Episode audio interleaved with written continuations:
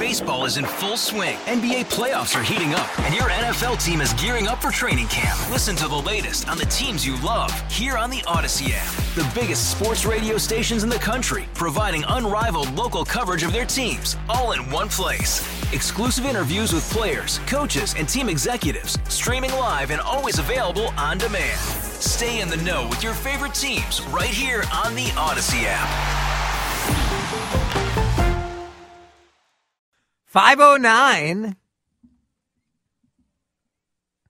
Ah, uh, little breaking news about the unmistakable voice of the state hockey tournament, the boys' high school hockey tournament. Lou Nanny uh, just announced on Channel five that this is his last year uh, doing the tournament.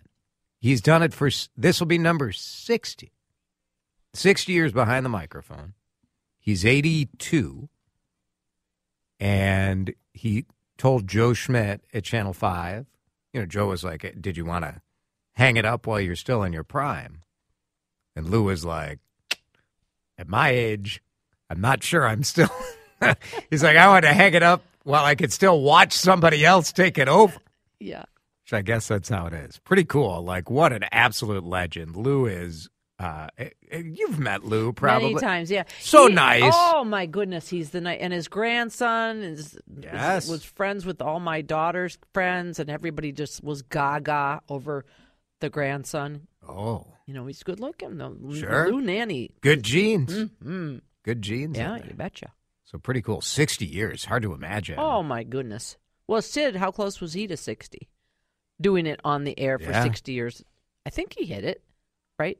More. more. He did more than six. Dan Cooks is giving yeah. me the thumbs up. Yeah. Okay. It's, uh, I, I'm, I'm just making this promise to all of you guys. I am not going to do this for sixty years. Okay. Good to know. Not happening. Write that down. I'm gonna... Do you want to work that long? Don't you want to retire? Yeah. But you know, but that... if you could work for a week. Right. I mean, Lou's working more than a week, of course. But right. I mean, some what you lo- what do they say? If you do it you love, you're not working. Yeah, that's B S. What a load of crap that oh is! Gosh. It's still work. We still got to get up. Whose jo- whose job is so good where you're like, I'd do it for free? I would not. I would not do it for free. Hmm. If I were independently wealthy, now that's sort of interesting. Where yeah. you think like if you were loaded, mm-hmm. like. I, I know a couple people who have, like, inherit, like family money. Yeah, more money than God. Yeah, like, that's real rich people stuff, you know mm. what I mean? Mm. Like, you know people who work hard and whatever, and they're rich. You're like, well, you're rich. That's that's cool.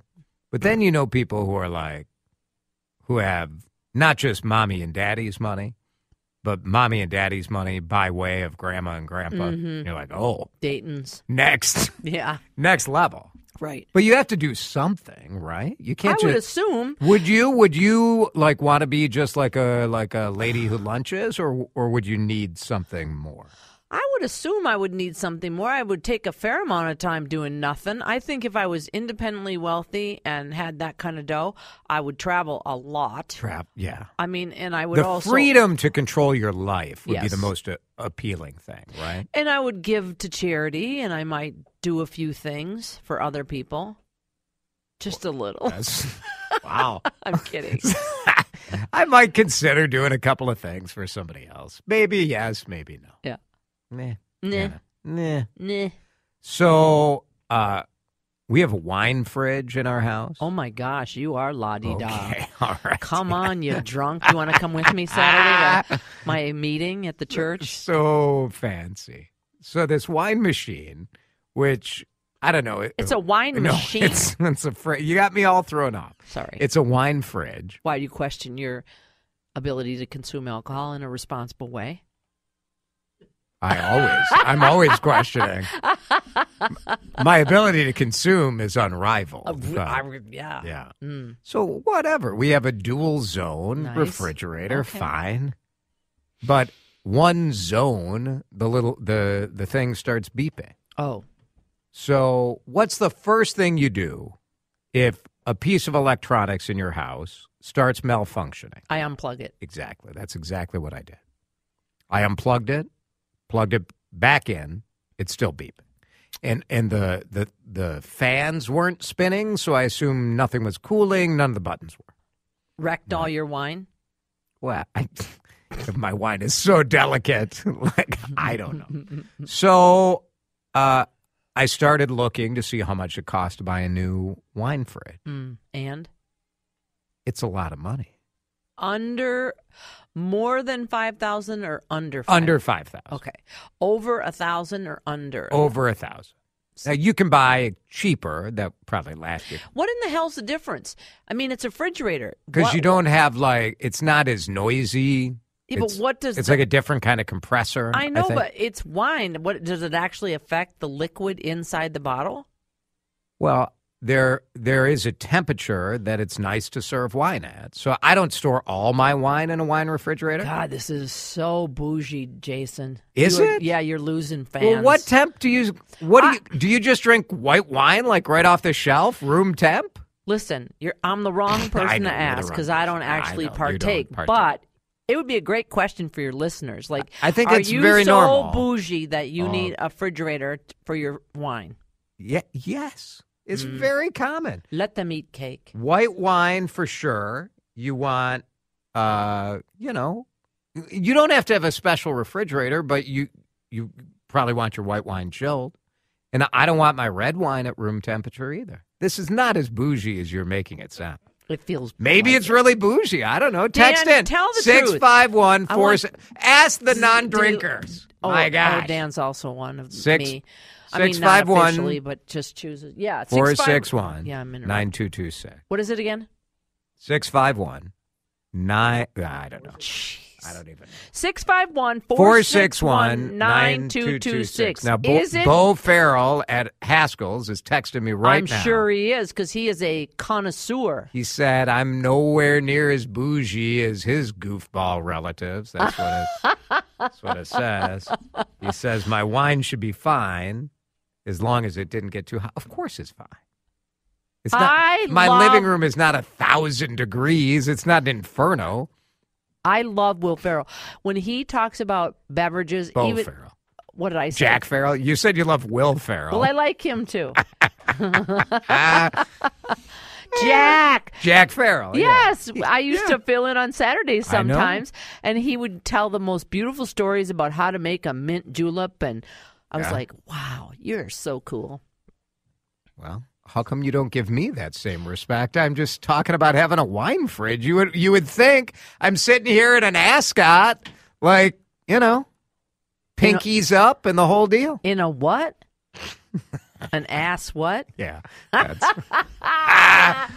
Uh, Susie, you, Susie, it's only Tuesday. Don't get yourself thrown off. I know, right? I gotta, I gotta fill in for Laura yeah. all week. I better not step on it. So. My wine fridge is very old, mm. but I reached out to the company, and I'm like, hey, uh, it's beeping, and the buttons aren't working. And so they asked for the number, the model number. I'm like, I don't know. So I look at the back, you know, tell them the number, and they say, well, you need to unscrew the back of the fridge, the back panel, so we can see the control panel. Because it seems like you're having a control panel issue. Yeah. So what I did, so I there were like eighteen screws. Oh, my God. So I, I, I'm unscrewing the thing and doing the live chat with the guy on the customer service line. And he's like. You're a dope. Well, then the guy is like, are you still there? I'm like, chill out, buddy. I'm unscrewing the thing. And then he hung up on me. No. It was fine. I'm sorry. It was fine. Then someone else came back, and I was like, hey, it takes a second to unscrew the whole thing like you told me to do. Right. So then the next person is on the chat, and, of course, do they have that control panel? Oh, it's been discontinued. Oh, no. So, but since I had it open, I'm like, may as well kind of un. Uh, disconnect some of the different wires Why not? that were hooked into the control panel. As long as it's not having yeah. power to it, you don't want to electrocute Let's yourself. see what happens. Mm. So I'm on, so I'm sitting here with eighteen screws on the dining room table and uh, pulling the thing apart, and I unscrewed one or uh, disconnected one whatever mm-hmm. you would call it. Mm. And you're looking at this and you're like, I'm probably going to electrocute myself. That's what I thought. But I probably should have uh, disconnected power before I... You did not? Well, you wouldn't know if you were achieving anything. So I needed the power on, so I... Un- oh, my gosh. The, the long and short... Well, really, the long of it. This is a much longer story than anticipated. Oh, okay. I'm sorry. I'll I'll be quiet. It's not your fault. It's my fault. This is a ve- well, it's a little bit your fault. So I connect the th- disconnect the thing, left it disconnected for like an hour, plugged it back in, and it works. You should be an electrician. But I I could have charged myself two hundred fifty bucks. Easy, probably. Easy money. But it works now. Like That's and fantastic. Then today, very proud of you. It still works. And nice. You know what I did this morning instead of preparing for this segment? You drank some wine. No, I screwed eighteen screws back in to put that. The textures are very funny. Oh, let me hear. Uh, I don't think it's too bougie to have a wine fridge if you've been knighted. So, ah, yeah. Very good, Sir J- Sir Jason. My wine fridge is going to get really cold in the next couple of days. It's called my back porch. Jason, this is definitely bougie. I put white wine in the fridge a few hours before I serve it. Can briefly refrigerate red wine. However, I probably have nice wine. Hmm. I, I don't. Uh, someone else says there's a filter on it. Clean it. Uh, Jason has a full walk-in cooler in his basement. Seth, uh, Seth was showing his girlfriend, like the girlfriend got a tour of the house. Okay. And her takeaway at the end was like, you guys have a lot of lot of wine in this house. Did she really? I'm like, did you, like, you gave her a tour of, like, the unfinished basement? We don't have, like... we. You don't have a wine cellar down there? Well, we have... a couple of racks of wine down there, not down in there. The fridge. The, it's unfinished. Do you it's drink always... every day like a bottle and a no, half? No, no, no, no. But probably, well, during COVID, you we were, were having a bottle of wine with dinner every night.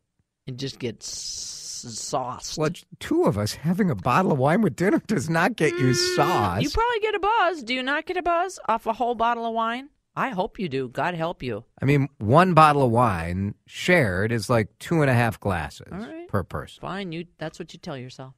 That is what I tell myself. I know. Mm.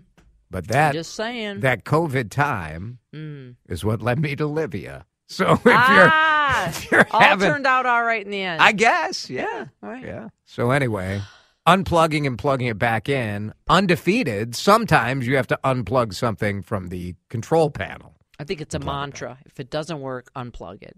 Uh, I think we had a great time today. Thank you. I did, too. You know, and let me know if I'm doing anything wrong, and I'll try to change. Not really. Susie, thank you. Susie Jones, everyone. Big fan of Will Ferrell and Ascots. Ascots. five twenty-two D-Rush Hour News headlines coming up in just a minute. Uh, somebody found a mammoth tusk, which is amazing. The story's crazy. Uh, Justin Sutherland update on his original restaurant in Saint Paul. Plus, why is it that Iowa has become so Republican and Minnesota has become so Democratic? We'll talk about it coming up on C C O. January ninth, D-Rush Hour News headlines. It is the week before the Iowa caucuses, and such an interesting New York Times story on how Iowa became part of the great Midwest political sorting. Yeah. I mean, was Howard was that Howard Dean yell the last significant Democratic Party moment in Iowa? Maybe. No state in the nation swung as heavily Republican between twenty twelve and twenty twenty as Iowa. Iowa gave Barack Obama a six percentage point victory and gave Donald Trump an eight point victory in the last presidential election. Why? Uh, no single reason, but at the same time, we've seen North and South Dakota shed sort of a prairie populism for a more national conservatism.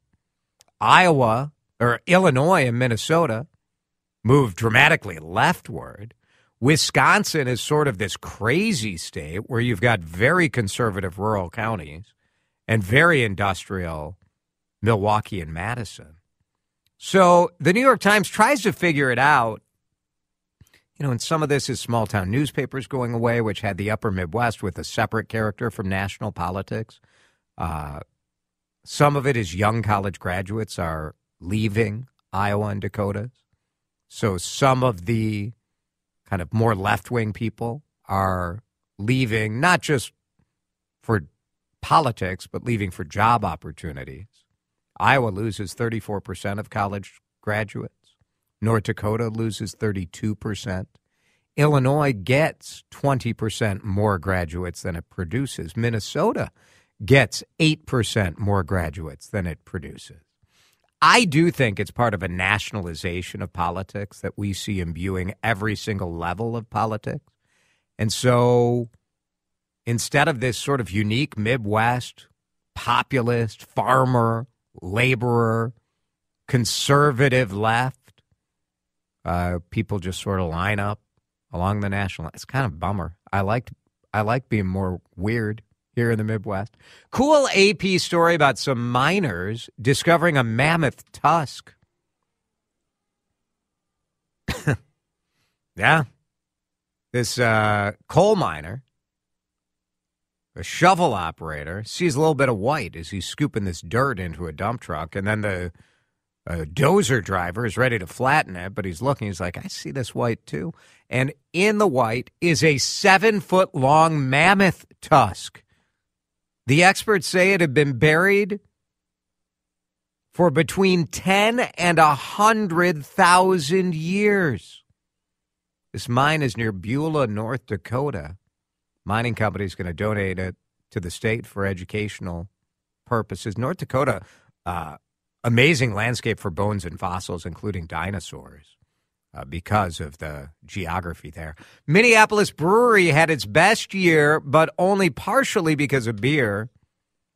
Modest Brewing is expanding statewide distribution because of T H C sales. Minneapolis-Saint Paul Business Journal saying those T H C beverages uh, made this Modest's best year by a wide margin. Just finished a two million dollars revamp of an event center. So now new warehouse. They got cold storage over there. Uh, nine thousand square feet. So pretty cool. You may have noticed when we recently interviewed Chef Justin Sutherland, he didn't talk much about his original restaurant, Handsome Hog. So, Stephanie March at Minneapolis-Saint Paul Magazine confirmed that Justin is stepping away from Handsome Hog. He apparently initially uh, tried to buy out his Madison Group partners in the restaurant. It's right on Cathedral Hill. Uh, but things didn't go as he had hope it, hoped. Uh, he's hoping to do more T V, as he told us, after he won a daytime Emmy. Uh, he's also working on his sandwich shop, Big E's, and his chain of Southern soul food restaurants called Northern Soul. five thirty-two, today is Law Enforcement Appreciation Day. So we're going to do that. We are going to appreciate law enforcement. We're going to talk with uh, a friend from the Washington County Sheriff's Department. A little bit of appreciation, your appreciation welcome as well, via text or via call. We'll do that next on C C O. Baseball is in full swing. N B A playoffs are heating up, and your N F L team is gearing up for training camp. Listen to the latest on the teams you love here on the Odyssey app. The biggest sports radio stations in the country, providing unrivaled local coverage of their teams, all in one place. Exclusive interviews with players, coaches, and team executives, streaming live and always available on demand. Stay in the know with your favorite teams right here on the Odyssey app. Thanks, Paul. Right now it is twenty-eight degrees in downtown Minneapolis on C C O. five thirty-seven today, January ninth, is National Law Enforcement Appreciation Day. We wanted to give you the chance to express your appreciation at six five one, four six one, nine two two six. But before we get to that, we wanted to express our appreciation to an actual member of law enforcement, Commander Andrew Ellickson. with the Special Services Department with the Washington County Sheriff's Office. He's with us on the John Schuster Coldwell Banker Hotline. Uh, Commander Andy, thank you so much for uh, for all you do, and we appreciate you joining us to talk a little bit about the job today. Well, thank you. I appreciate you having me. What What do you wish people knew about being a member of law enforcement? Sure, that's a really good question. I guess, you know, the majority of the public assume we're just, uh, you know, writing traffic tickets, going to critical incidents and medical emergencies and accidents. And we do all of that, but um, the officers out there do a lot more, um, ret- routinely, you know, going to dispute, uh, mediate disputes between parents, kids, neighbors, business owners, engaging daily with our citizens. I mean, it's a big part of a successful law enforcement agency, um, you know, working with the community, with kids, and shop with a cop and fishing with a cop, cops and cones, teaching classes to our elderly community on scams, teaching parents about apps their kids are using, you know, having D A R E, drug and resistance education in our schools. There's a lot more to it, and uh, it's a it's a busy job. Yeah. I, I bet some of our... Our Minneapolis or Saint Saint Paul officers are hearing you talk about some of the other aspects and wishing they had they had more time to do some of that stuff. That's got to be some of the more rewarding aspects of the career, right? It's it's the best, yeah. And yeah. I feel for those that don't get to do those things. Yeah, yeah. That I, I think that's that's a big part of it, making those connections. And most, you know, I don't even know if say most people is correct. It's probably everybody who goes into law enforcement. You do it because because you want to make your community a better place to live, right? Correct. Yeah, it, it's all about helping people. Is that what drove you when you were, did you grow up around here, Commander? I grew up in New Brighton, yeah, just north of the cities there, and uh, got into law enforcement at an early age at the um, New Brighton Public Safety Department, being a reserve, and that's all I was always wanted to do is, is help people. So that's that's kind of what drew, drew me to the profession. When you were a kid, were your parents like, we know that Andy's going to become a cop? Like, we know that's what he wants to do. Yeah, I, I knew it from kindergarten when I would be around some officers and stuff. So it was always something I wanted to do. Did, did your family try to talk you out of it at all? Were they worried about it? I think they were worried, but I, overall, they just kind of, I think they probably knew that I I had a, had kind of a, a knack to, to do that sort of thing. Yeah, yeah. Uh, Andy Ellickson is a commander with the Washington County Sheriff's Office.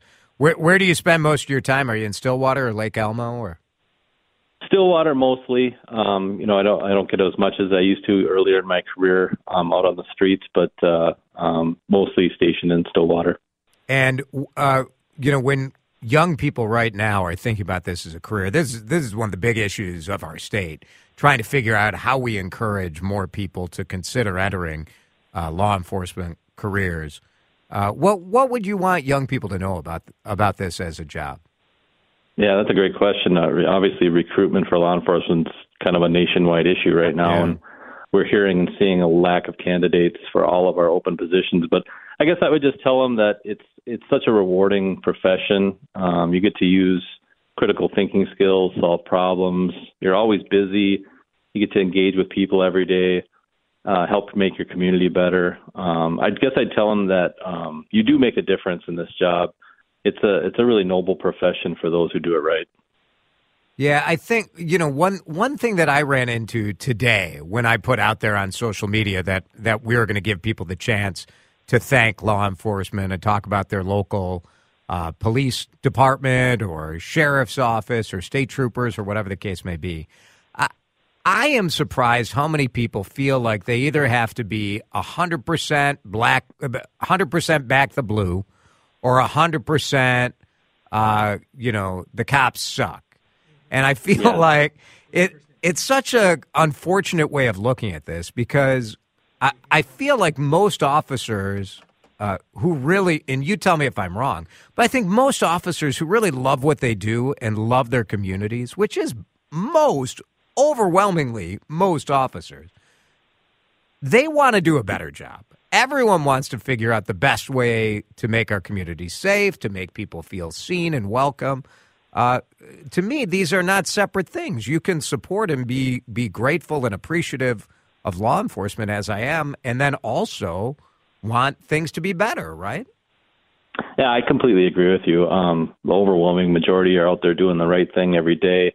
And we expect people to be critical and hold us to a higher standard. I mean, it's just, that's what our job is. So I have no problem with us, with people being critical of what we're doing and expect the most from us. But overwhelmingly, um, we have a lot of community support, and it feels good. You have, you have a couple kids, right? Correct. Would you want, yep. uh, are, are any of them interested in following the family business?